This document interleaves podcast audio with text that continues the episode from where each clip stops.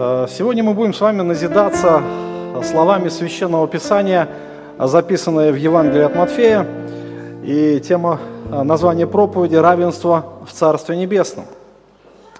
Я напомню э, ту историю, которая происходила тогда с Иисусом Христом, и как, она, какое она получила продолжение.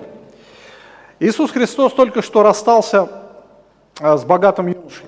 Помните историю богатого юноши? Мы с вами ее рассматривали.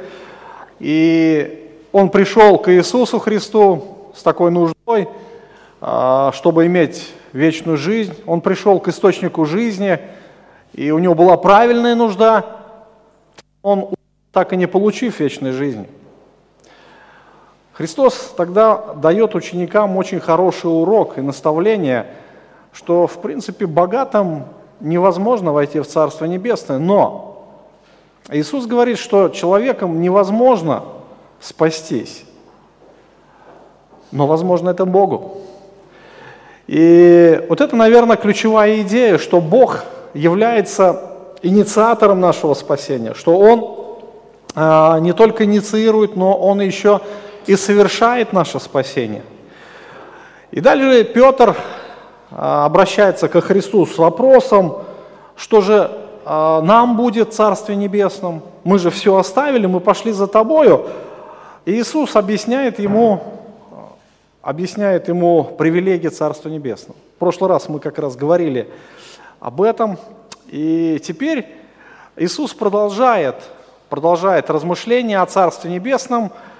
И интересно, что а, он как бы предвидя, предвидя э, дальнейшие сложности, может, которые могли возникнуть у учеников, в том, что их сердца могут надмеваться друг над другом, над другими верующими, он нам объясняет э, следующий принцип, что в Царстве Небесном все спасенные имеют одинаковое положение. Неважно, э, когда ты пришел, неважно в какое время пришел, неважно при каких обстоятельствах ты пришел к Богу, неважно, ты также получаешь вечную жизнь наследие.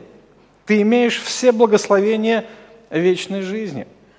Вы знаете, если посмотреть на историю израильского народа, мы можем увидеть следующее, что э, в Израиле были разные времена, разные времена и эпохи, э, когда народ испытывал в одни времена страдания, в другие благоденствие. Например, во времена царствования Соломона народ жил в благополучии.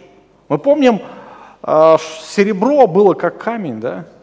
То есть народ э, имел обилие, народ имел достаток, Господь обильно благословил весь народ.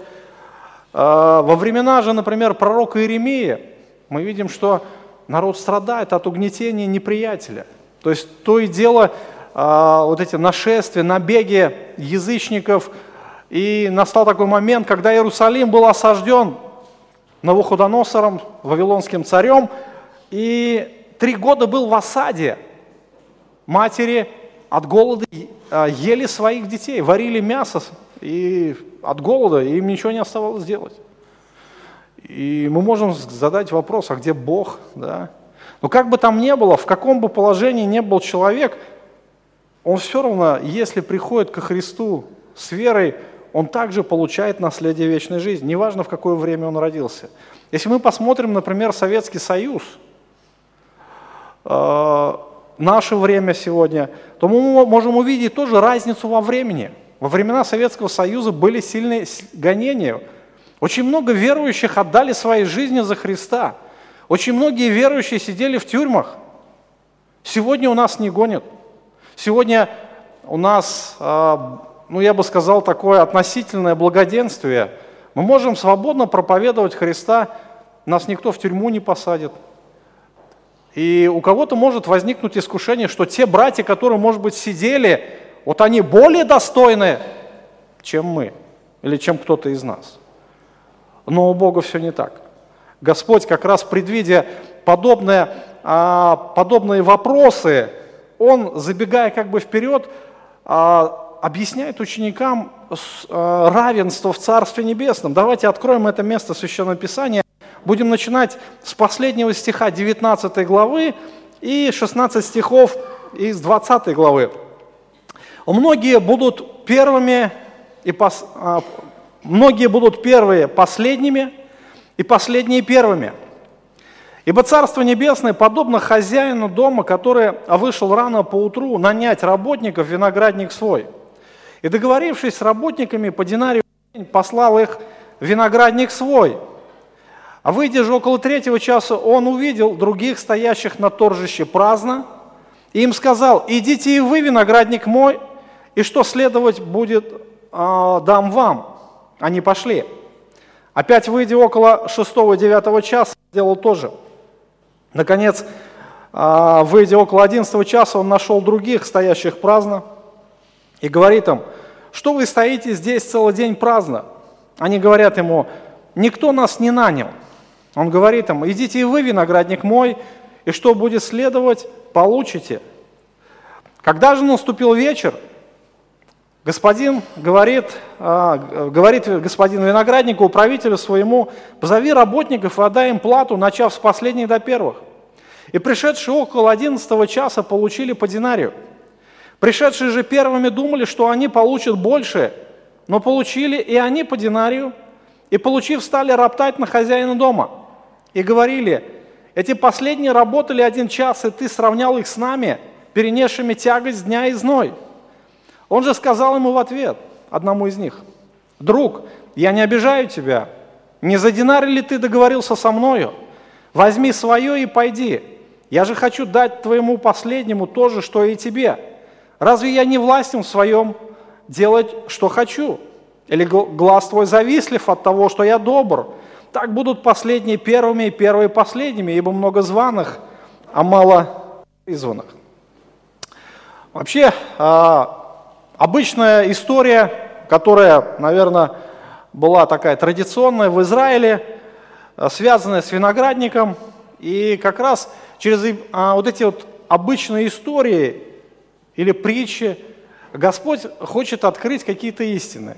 Через притчи Он а, более доходчиво объясняет Слово Божье. И как раз эта история показывает, что все верующие во Христа получат вечную жизнь во всех ее благословениях. Все, абсолютно. Неважно, а, в каком положении жил человек, какое положение в обществе занимал, какого возраста, неважно в каком государстве он жил, неважно сколько он лет верующий или он с детства уверовал, прожил э, жизнь служения, полной самоотдачи, э, долгую жизнь, или же он на одре смерти, на последних издыханиях жизни призвал Христа, и независимо, все получают одинаковое спасение. И в самом начале мы с вами э, посмотрим вообще саму суть этой притчи и постараемся ее растолковать. Что, чему же хотел научить Иисус Христос не только учеников, но каждого из нас. Итак, первое, что мы видим э, здесь, э, Господь, Он продолжает, продолжает свое повествование, отвечает на вопрос Петра, что какие благословения будут иметь верующие, последовавшие за ним, именно и апостолы. Мы помним, что апостолы будут судить 12 колен Израилевых, что не только там в вечности они получат много благословений, но еще здесь на земле. И дальше он переходит к рассмотрению этой притчи. И мы видим, что Иисус открывает дверь ца, а, тайны Царства Небесного – и как раз вот в этой истории он показывает, а, еще раз хочу повториться, равенство, равенство а, верующих в Царстве Небесном. В Израиле очень много было виноградников. То есть это а, такая страна, где климат позволяет выращивать виноград, благоприятные условия.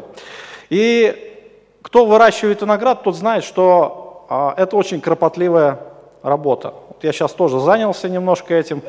А, немножко пытаюсь пробовать, но где-то получается, где-то не получается. Но я понимаю, что там очень много труда, чтобы вырастить виноград. Очень много терпения нужно. И представьте себе, ладно, там одна-две лозы, но если, например, огромнейшие плантации винограда, то один там наверняка не справится.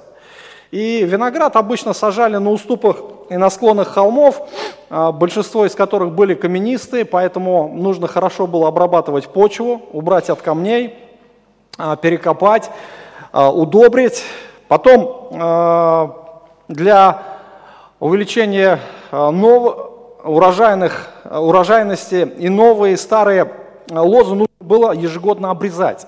То есть это тоже кропотливая работа. То есть каждой лозе нужно уделить было много внимания. То есть это занимало и силы, и время. И поэтому э, хозяин, хозяин, он понимал, что у него не так много работников, и ему еще нужна была рабочая сила. Возможно, это уже был сбор винограда. Виноград нужно было вовремя собрать. И в Израиле, если до сезона дождей то есть до сентября месяца виноград не убрать, а если пойдут дожди, то фактически э, весь урожай погибает. погибает.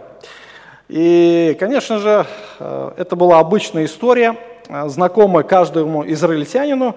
И хозяева обычно нанимали для таких работ поденщиков, то есть те люди, которые работали каждый день и они каждый день получали определенную плату за свою работу.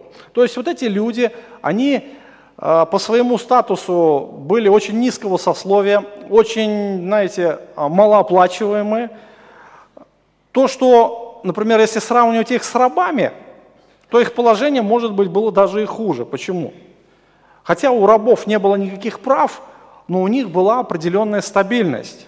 То есть они всегда имели а, пропитание, они всегда имели одежду, то есть у них все было в жизни как бы для необходимое. Но вот эти поденщики, они э, должны были заработать каждый день, какую-то э, иметь зарплату, чтобы прокормить семью. И вот представьте, они приходят, никто не нанял. И они могут целый день простоять, или, может быть, не найдется для них работы в соответствии с их квалификацией, может быть, а, будет избыток рабочей силы, всякое возможно. И вот он приходит домой, дети ждут его, ну, может быть, что-то принесет покушать, а кушать нет. Поэтому вот эти люди, они э, всячески пытались найти любую работу. Э, раньше я жил в квартире, у меня как раз окна выходили на бюро занятости – и летом особенно, вот люди с утра прям собираются, и вот они тоже ждут, ждут, чтобы кто, кто-то их нанял. То есть эта работа была достаточно э, такая, знаете, ну, малооплачиваемая, и нужно, например, было вынести мебель кому-то, где-то выкопать яму, а, вынести строительный мусор, выкопать огород и так далее. То есть вот примерно такая работа. И в данном случае мы видим, что вот в этой ситуации нанимали на то, чтобы а, работать в винограднике. И рабочий день у евреев начинался в 6 часов утра. То есть там э, светает, наверное, пораньше, и днем сильная жара, особенно э, в конце лета. Поэтому э, пораньше э, начинают работать, чтобы как-то все это облегчить, да, вот эту тягость дня. И вот эти поденщики работали с 6 до 6, 12 часов. 12 часов, то, что мы видим в притче. И дальше мы видим, что а, хозяин выходит, видит толпу народа, он нанимает определенное количество людей, а, договаривается с ними об оплате, то есть он договорился с ними по динарию. Динарий – это а средняя заработная плата как раз паденщика. Вот а, кто работал, то есть они получали один динарий. Это было нормально, хотя это была не такая большая оплата, но динарий – это, наверное, тот минимум, на который можно было выжить в средней семье. То есть вот динарий в день, ну, примерно сегодня, ну, пускай будет 500 рублей. В семье можно покормиться на эти деньги в день? Ну, наверное, можно, да, там, если все по минимуму купить, там, хлеб, там, об икре там речи не идет, да, вот. Но, по крайней мере, примерно вот такой заработок. И вот представьте, за эту сумму человек должен весь день работать, весь день. То есть начиная с утра и заканчивая вечером. То есть 12 часов он должен, так сказать, отработать.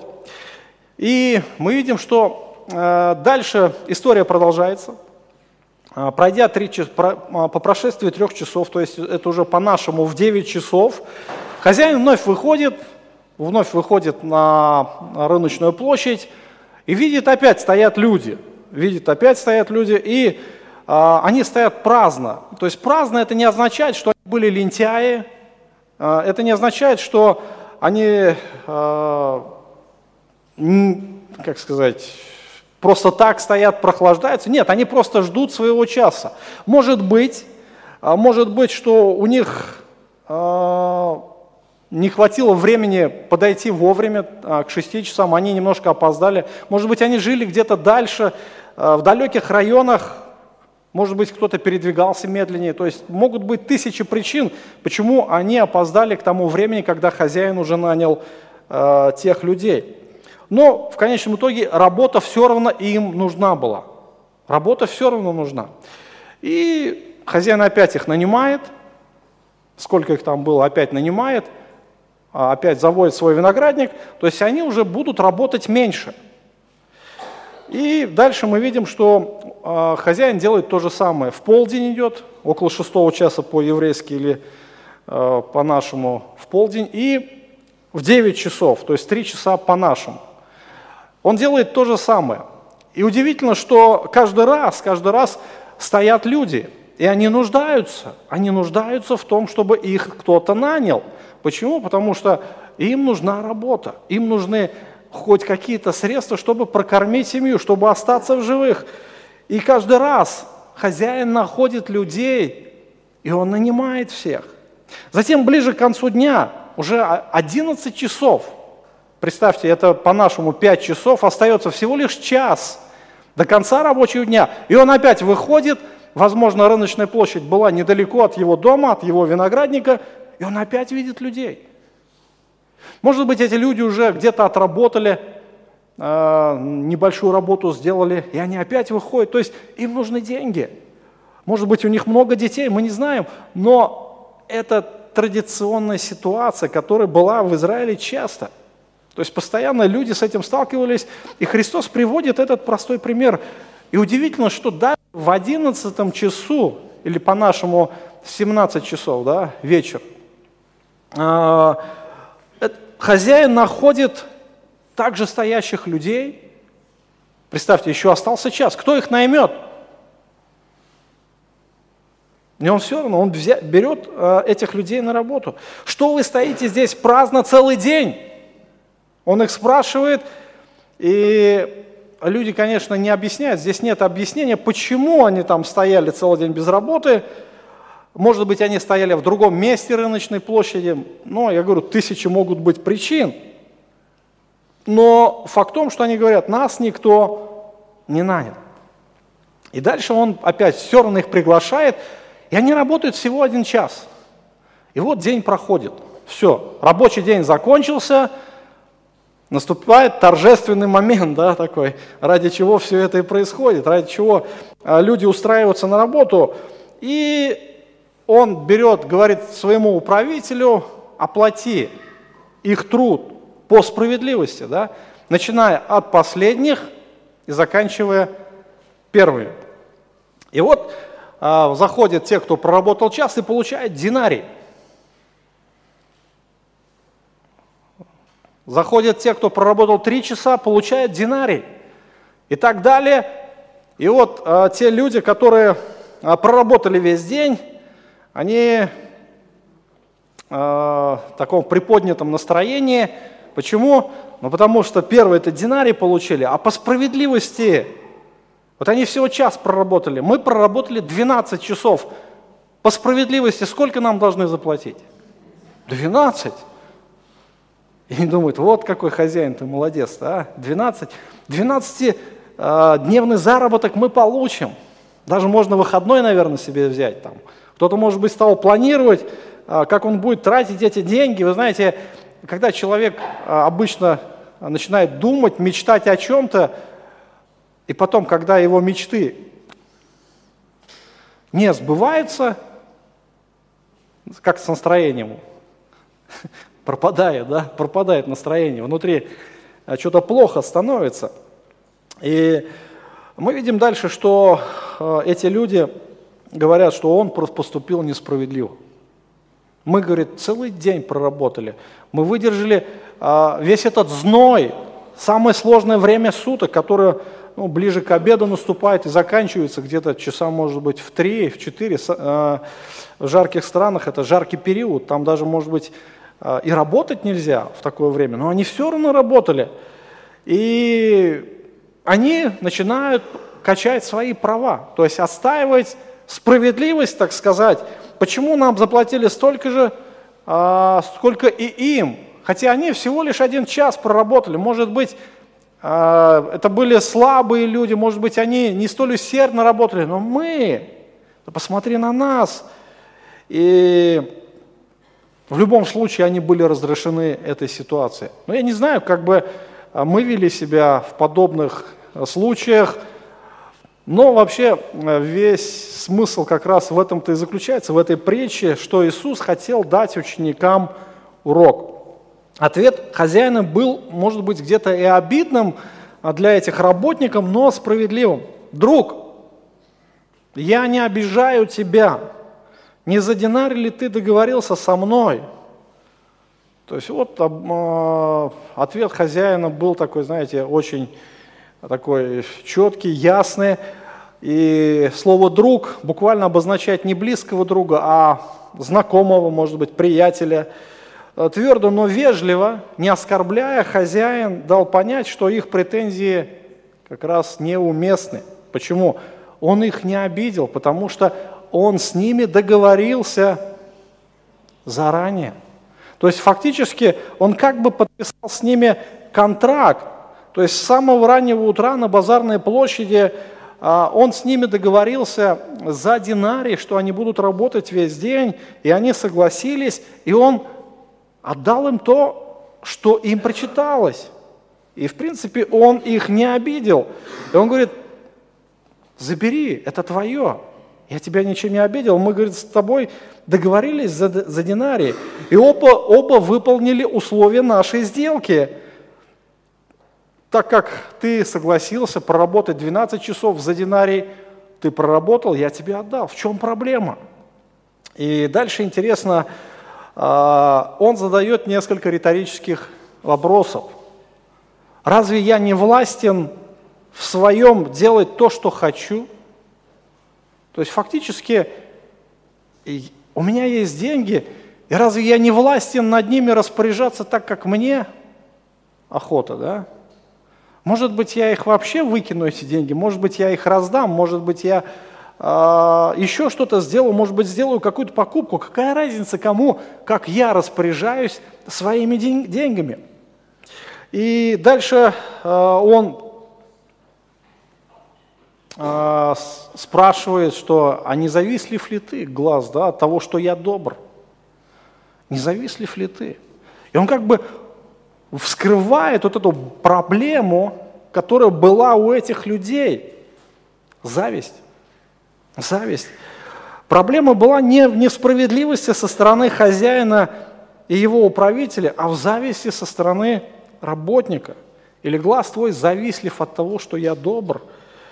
И как только хозяин напомнил работникам, что он полностью выполнил условия их взаимного договора, и на самом деле это должно было как бы поставить их на место, что только то должно их было волновать. Они согласились, он получил то, о чем они согласились. Источником ревности, источником их зависти а, является не разум хозяина, да, не его рассудительность, а их эгоизм.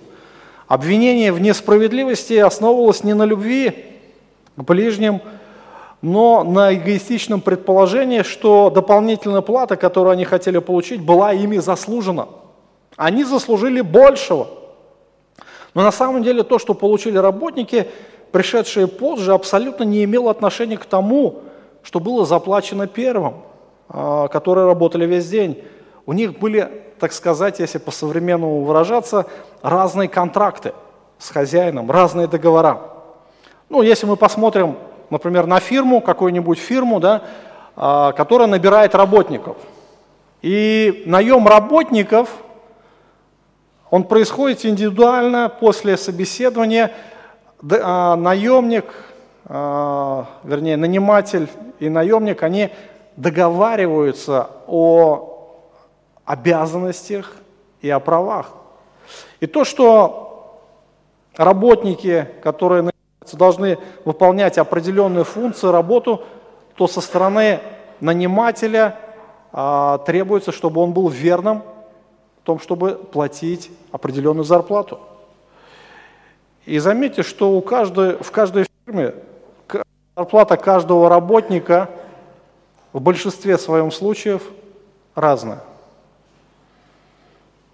Это зависит от контракта. И когда человек, например, получает зарплату, и вдруг он смотрит на соседа и говорит, а что ему больше-то, а мне меньше? А при чем тут он? По контракту ты должен получать столько. Если тебе не нравится, ты можешь уволиться. Как бы не в этом-то проблема. И как раз э, эта притча объясняет о зависти людей. Им бы порадоваться за своих друзей, но им, как назло, ну, им, э, им, их, друзья, им, их друзьям повезло, но вот это зло, которое сидит внутри, оно не дает покоя первым. И они э, способны были как раз вызыв... Э, показывать свое раздражение. Хозяин был добр. Он видел, э, может быть, состояние этих людей, что им нужна была работа, что если они не принесут, например, тот же динарий, тот минимум, то дети их будут голодные. И хозяин проявил, может быть, сострадание. Он был добр к этим людям, но другие люди были завистливы. И дальше Иисус а, как бы здесь вот показывает а, сущность, а, сущность того, как будет происходить Царство Небесное. Иисус говорит, что это притча о царстве.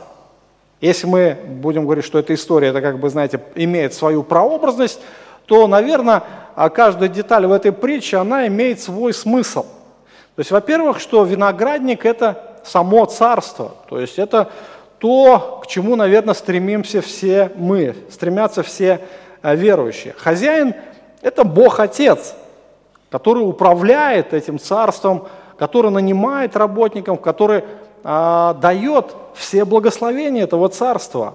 Управляющие, ну, можно предположить, что это Сын Божий Иисус Христос.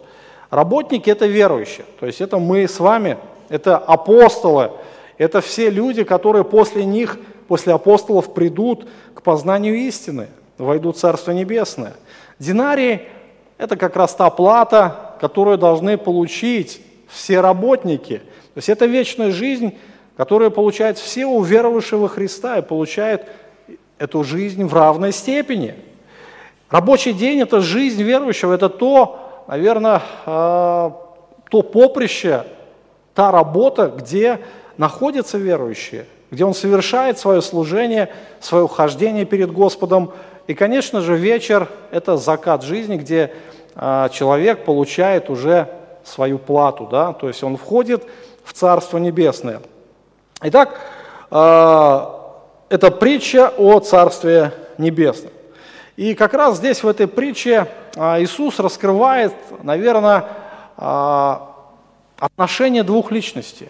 То есть, во-первых, есть хозяин, есть работники.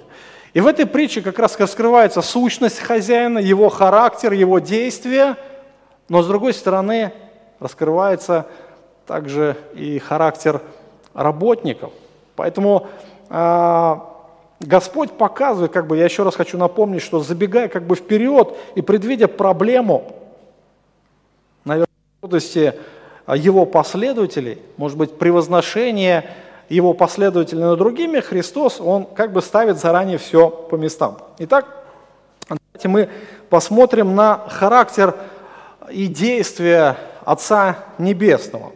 То есть Он здесь выступает в роли хозяина, и Он а, показывает свои действия, а, и через эти действия раскрывается Его характер.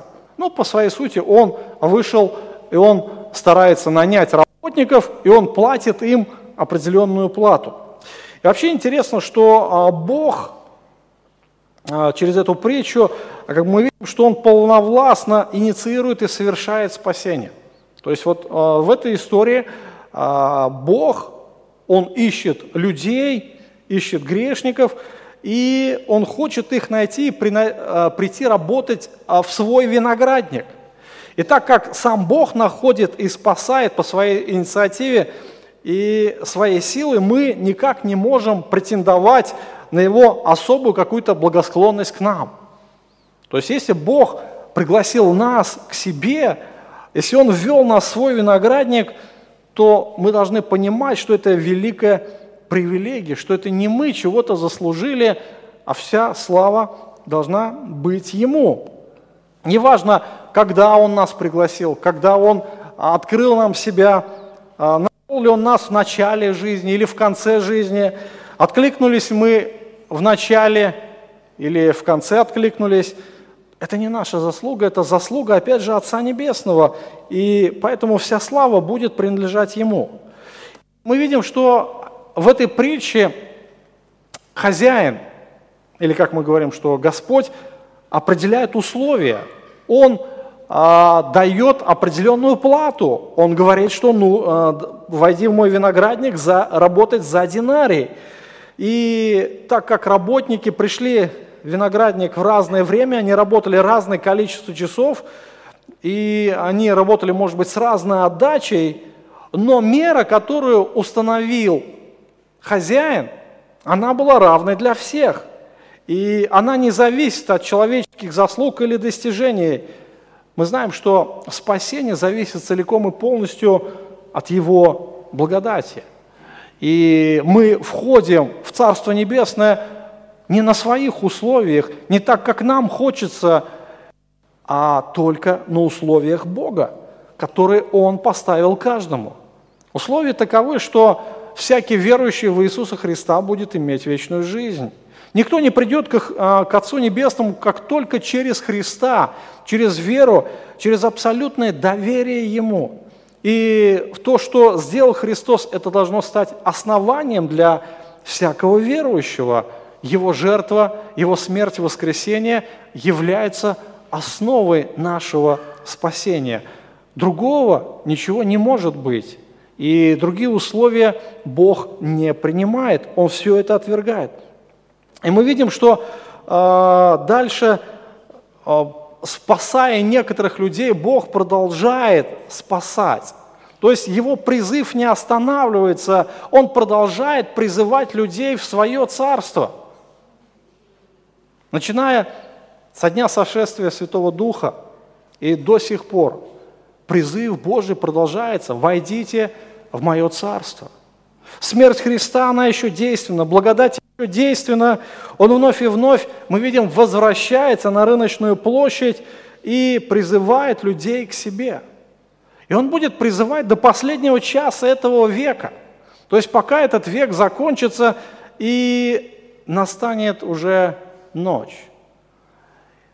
До последнего часа еще есть возможность, но после того, как день закончился – настанет ночь суда, когда ни один человек не сможет работать, когда ни один человек не сможет войти в виноградник, но есть надежда, пока еще есть день. И Отец продолжает и будет продолжать привлекать к себе людей. Иисус говорит, Отец мой делает до ныне, и я делаю.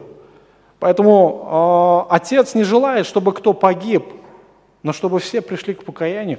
Вы понимаете, вот в этом-то как раз и раскрывается отношение Божье, что вот это продолжающееся действие Отца Небесного показывает Его намерение спасти грешников.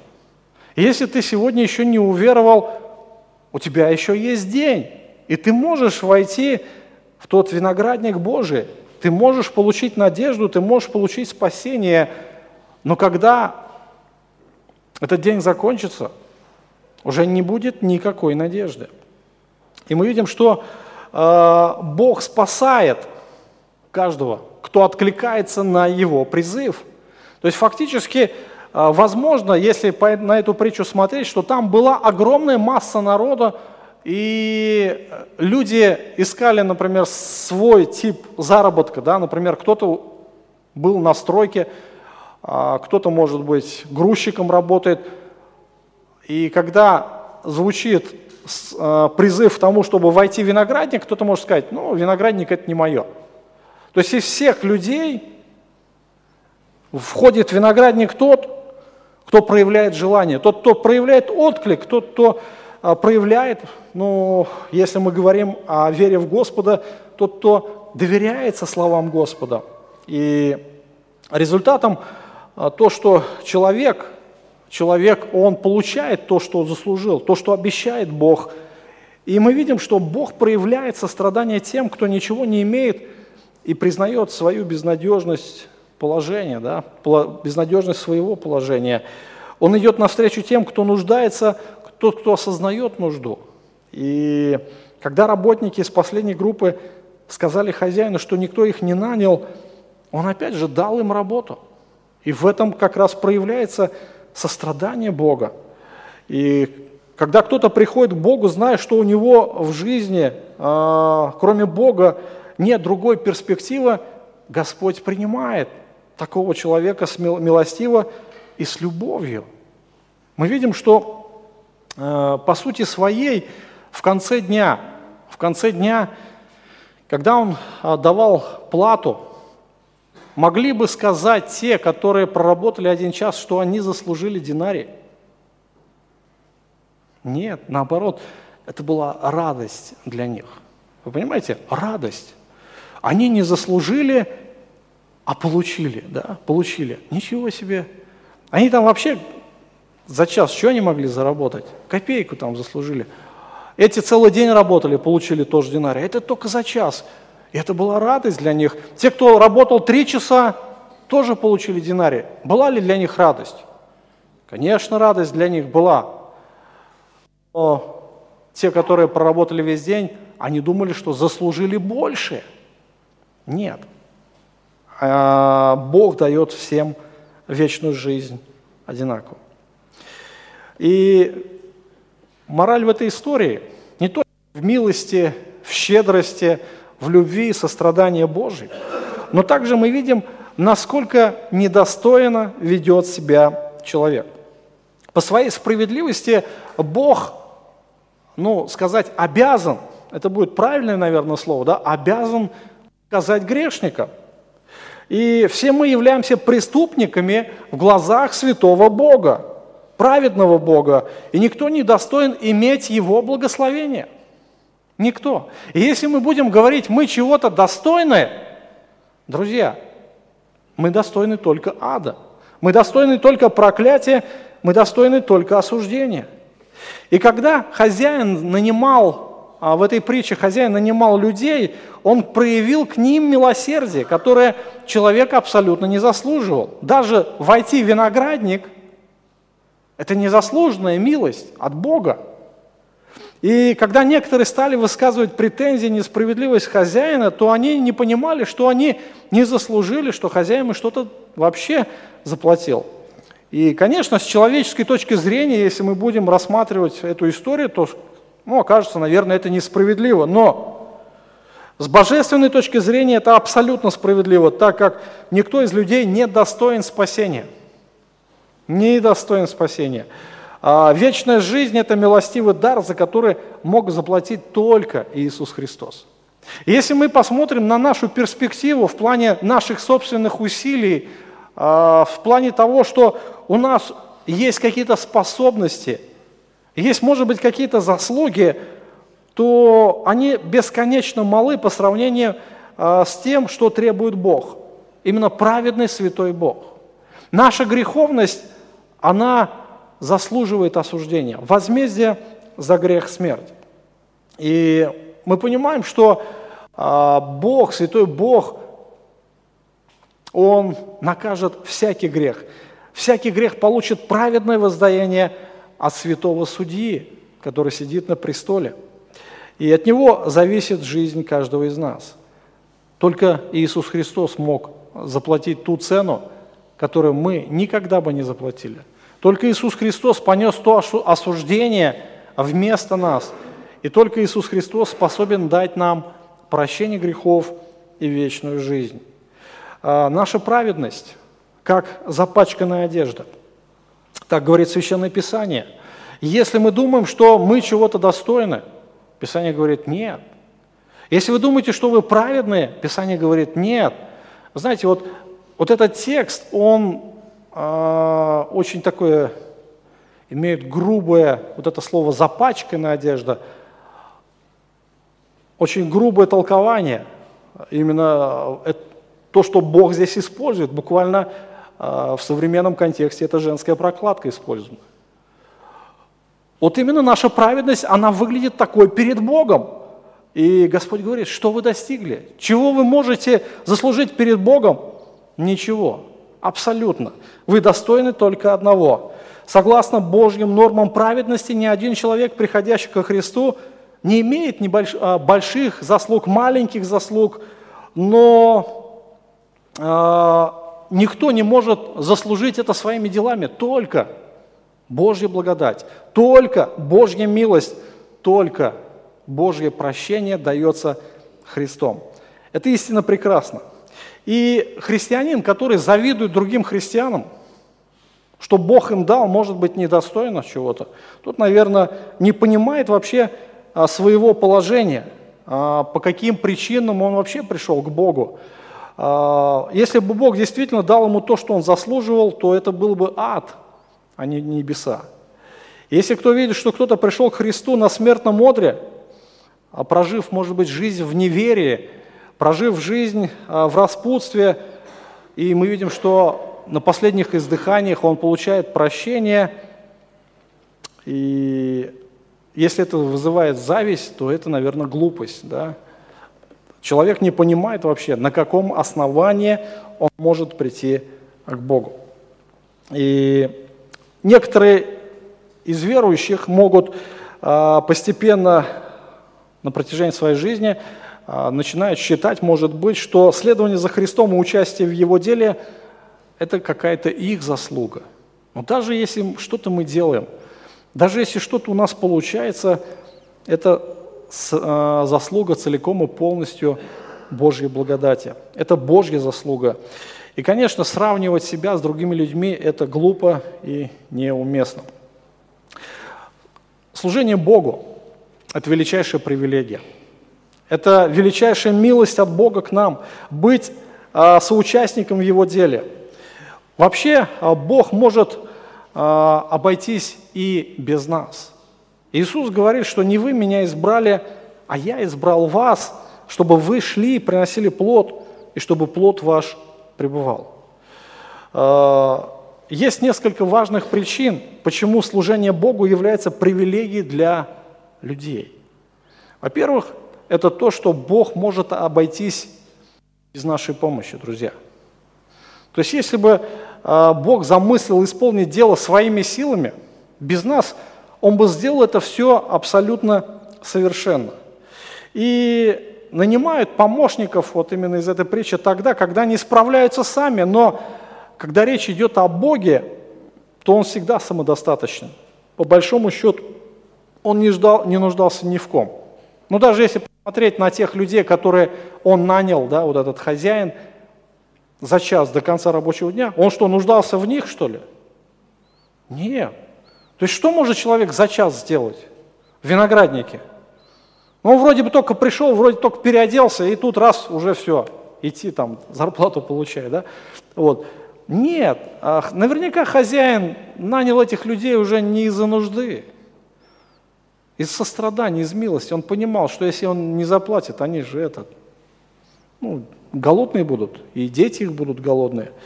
Если мы смотрим о Боге, говорим о Боге, смотрим на Бога, то мы должны помнить, что а, Бог он самодостаточен. Апостол Павел, когда проповедовал в Ариапаге в Риме, а, в Афинах, извиняюсь, он э, говорил следующее. «Бог, сотворивший мир и все, что в нем, Он, будучи Господом неба и земли, в нерукотворенных храмах живет и не требует служения рук человеческих, как бы имеющий в чем-либо нужду, сам дая всему жизнь, дыхание и все».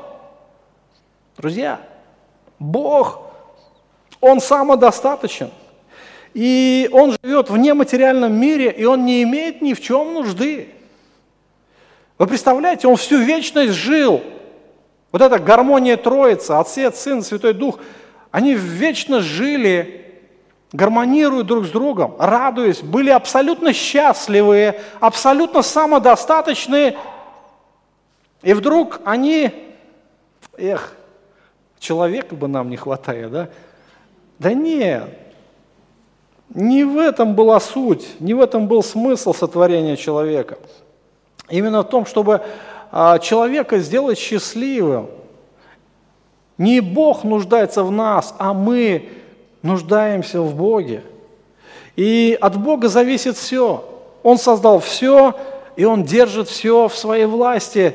И здесь апостол Павел говорит, что он не имеет ни в чем нужды, Он сам всему все дает. Он дает, не мы чего-то заслужили перед Ним, но Он по милости нам что-то дает. И дальше мы видим а, то, что человек не только, а, вернее, Бог не только самодостаточен, что Он может обойтись без помощи людей, но человек сам по себе греховен.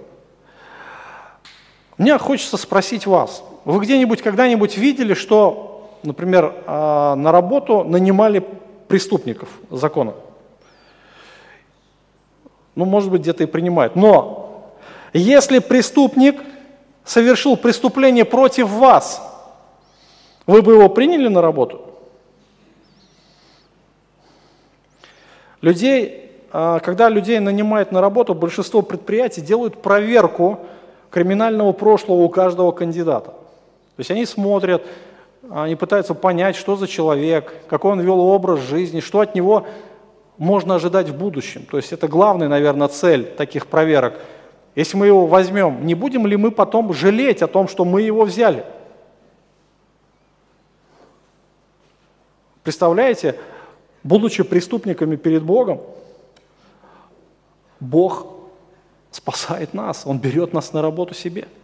И вас, бывших некогда отчужденными и врагами по расположению к злым делам, ныне примирил в плоти Его смертью Его, чтобы представить вас святыми, непорочными и неповинными пред собою. Буквально враги, преступники, расположение к злым делам. То есть что это практически в будущем грозило бы Богу, да, если бы такого преступника взять себе на службу – какими-то нехорошими последствиями, но Господь делает нас именно такими, чтобы мы были способными служить Ему, были непорочными пред Ним и неповинными. И не нужно забывать, что Бог делает это не ради своего блага, а ради блага людей, ради нашего блага, друзья. Грех, он не только наносит вред Богу, но прежде всего грех – он наносит вред нам. Мы грешим против себя. Мы уничтожаем себя, если мы грешим. И Господь избавляет нас от источника наших проблем. Бог дает нам привилегию быть Его служителями в Его винограднике, в Его царстве. Ну, еще одна причина, почему э, мы недостойны пред Ним, но все-таки Бог взял нас, э, люди неквалифицированные. Э, это великая привилегия – не имея никаких навыков, э, достаточной квалификации, чтобы делать Божий как следует. Некоторые работодатели закрывают глаза на какие-то недостатки кандидатов, когда они обладают какими-то особыми способностями, позволяющими предприятию достигать больших успехов. Но с Богом не так. А в нашем случае мы абсолютно не подходим к тому, чтобы даже прикасаться к небесным делам. Мы обязательно все перепортим и вообще находимся не на том уровне. Ну, представьте себе, а, например, хирург высшей квалификации, делающий, например, шунтирование сосудов сердца, и что ему ну, предлагают в помощь водопроводчика с самыми большими ключами. Вообще, что может сделать этот водопроводчик? У него нет ни средств, ни навыков, и даже понимания вообще, как подходить к человеческому сердцу. И вы знаете, вот это наша реальность. И Писание так и говорит, что посмотрите, кто вы избраны. Немного из вас сильных, там, мудрых, благородных, да? Нету среди вас. Или есть, но их так мало вообще. И вот именно из таких людей Бог совершает свою работу. Он делает нас способными, способными а, что-то делать для чего? А чтобы никто перед Ним не хвалился. Чтобы никакая тварь не хвалилась перед Богом, чтобы вся слава досталась Ему. Это наша реальность. А мы не способны созидать души, не способны созидать церковь, мы не способны к свидетельству, мы не способны ни к какому доброму делу. И Бог дает нам новое сердце и делает нас способными делать Его работу. А служение Богу – это дело не только апостолов, не только э, служителей, пасторов, это дело жизни каждого христианина. Если Бог спасает нас, Он всех вводит нас в свой виноградник, независимо от способностей. Мы не видим, что у этих виноградарей были какие-то способности, да? Кто-то лучше, кто-то хуже. Нет, Он вводит всех – кто только захотел. И абсолютно а, все, абсолютно все являются его служителями. Если вы спасены, Бог вводит вас в свой виноградник. Бог дает вам способности, чтобы вы служили Ему. Ну и в оконцовке а, хочется задать вопрос, а зачем Бог сказал эту притчу? Ну, Христос видел сердца своих учеников, которые были эгоистичны по своей сути. То есть пройдет немножко времени, может быть, в этот день, может быть, на следующий день. Мы а, чуть попозже с вами об этом тоже будем говорить. А, к Иисусу подошла мать Иоанна и Иакова. И ее вопрос был такого характера, пусть мои дети, Иаков и Иоанн, сядут у тебя в царстве, один по левую, другой по правую сторону. И вот этот вопрос вызвал гнев учеников. То есть они там чуть не передрались. Из-за чего? Они, э, каждый себя превозносил. Они были эгоистичны. Э, более того, более того, э, ситуация, может быть, повторилась, когда уже Иисусу оставалось еще несколько часов до ареста. Ученики начали между собой спорить, кто больше из них в Царстве Небесном. То есть, когда у, у последователя Христа вот такое отношение к своему положению, что я больше, ну я же достоин, да? Почему так ученики говорили, кто больше? Они смотрели на себя, они смотрели на свои заслуги, на свои способности, поэтому мысли приходили такие, кто же больше все-таки? Ну, наверное, там тон кто мог задать? Иаков и Иоанн, это сто процентов.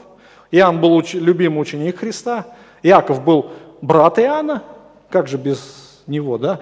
Ну, наверное, еще и Петр там где-то в тех этих, а там и Андрей где-то близко, может быть, был. Ну, может быть. Но вот эти разговоры были. Иисус знал сердца учеников. И следующая фраза, которую произнесет Иисус – она будет о его страданиях. Его страданиях. И ученики должны будут понимать, что эти страдания, они будут ради них.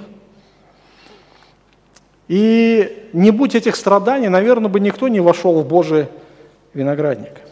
И в конечном итоге мы видим, что а вот эта притча, она должна была дать урок ученикам.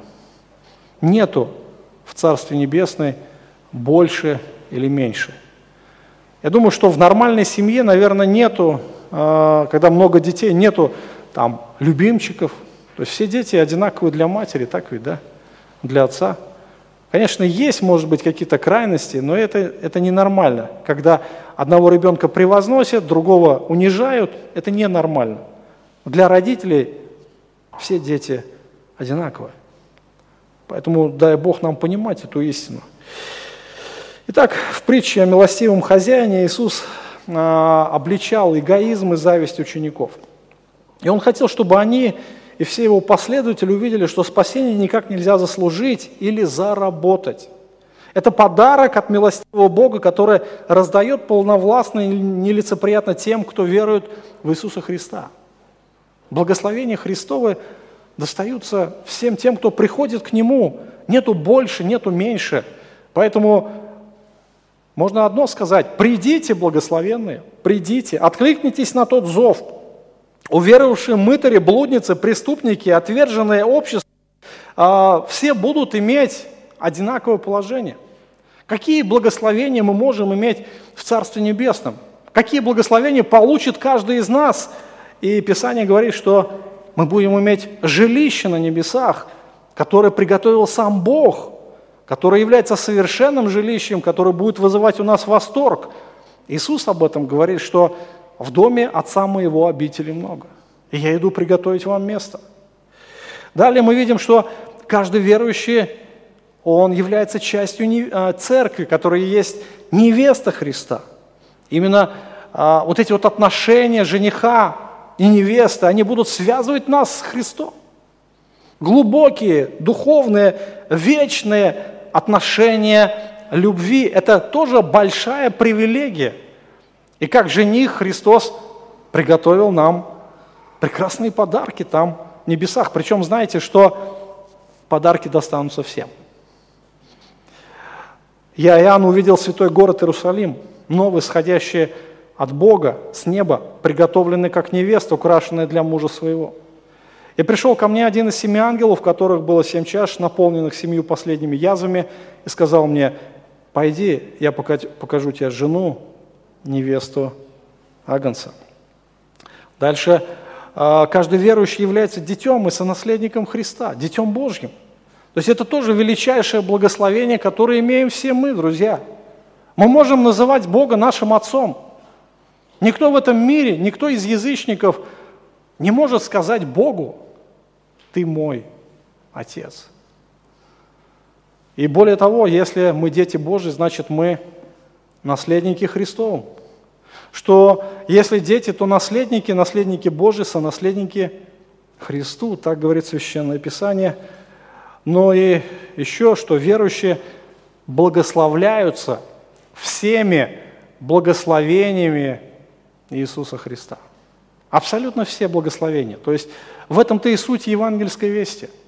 Что а, по сути своей Иисус стал на наше место, а нас поставил на свое. Более того, Он сам вселяется в нас. Сам Христос живет в нас, и мы являемся наследниками полноты благословений Христовых. Это удивительно, и Писание так и говорит, что мы благословлены всяким духовным благословением в небесах. Настанет момент, настанет такой момент, когда действительно мы войдем в радость Господина нашего. Когда мы увидим Христа своими глазами, возрадуемся и будем подобны Ему. Когда мы увидим Его, мы станем подобными Ему, мы станем как Он. И это будет действительно величайшее благословение. Поэтому, если вы еще не вошли в виноградник Отца Небесного, двери открыты. Христова жертва, она действенна для вас. Христово благословение, они действенны для вас сегодня. Вы можете стать наследниками Царства. Войдите, возлюбленные, в Царство Отца.